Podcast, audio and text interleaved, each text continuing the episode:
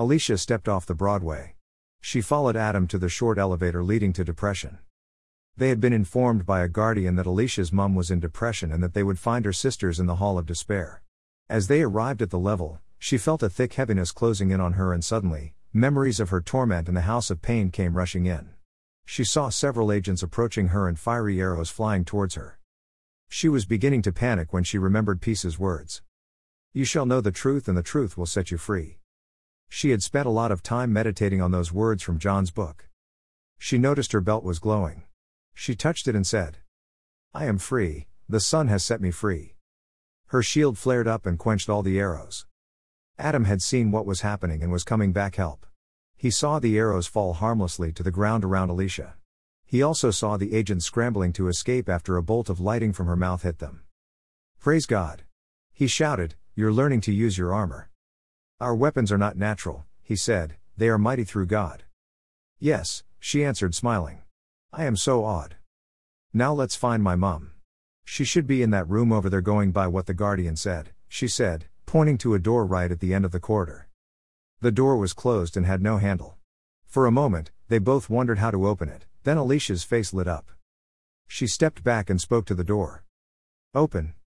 The door of its own accord swung open and they stepped in.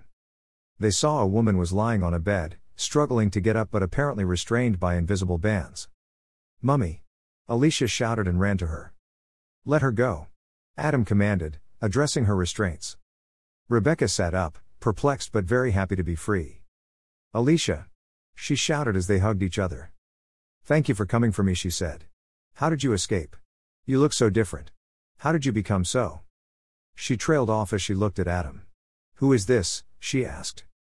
This is Adam, Alicia replied. He's one of our brothers. I'll explain later, let's go and get Adjoa and Maggie. We were told they are in the Hall of Despair. Rebecca got up and followed them.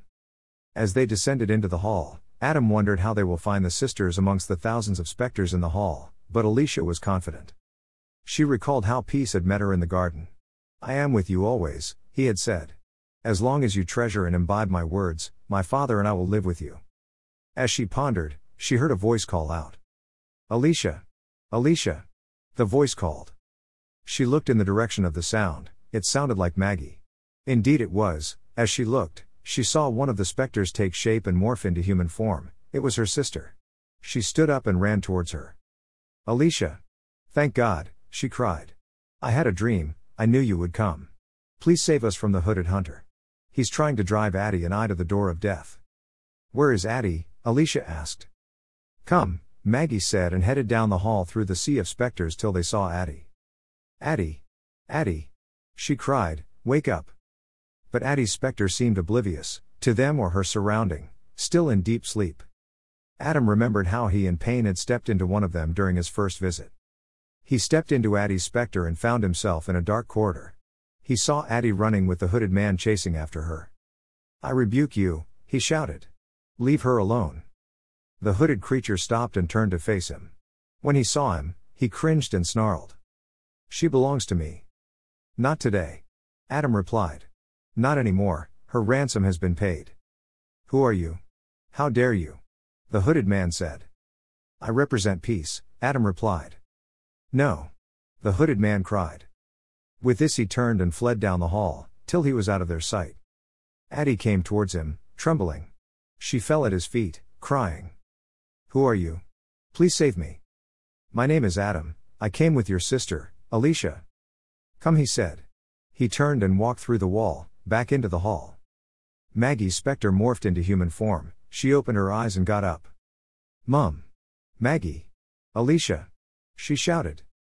Rebecca and the two sisters screamed.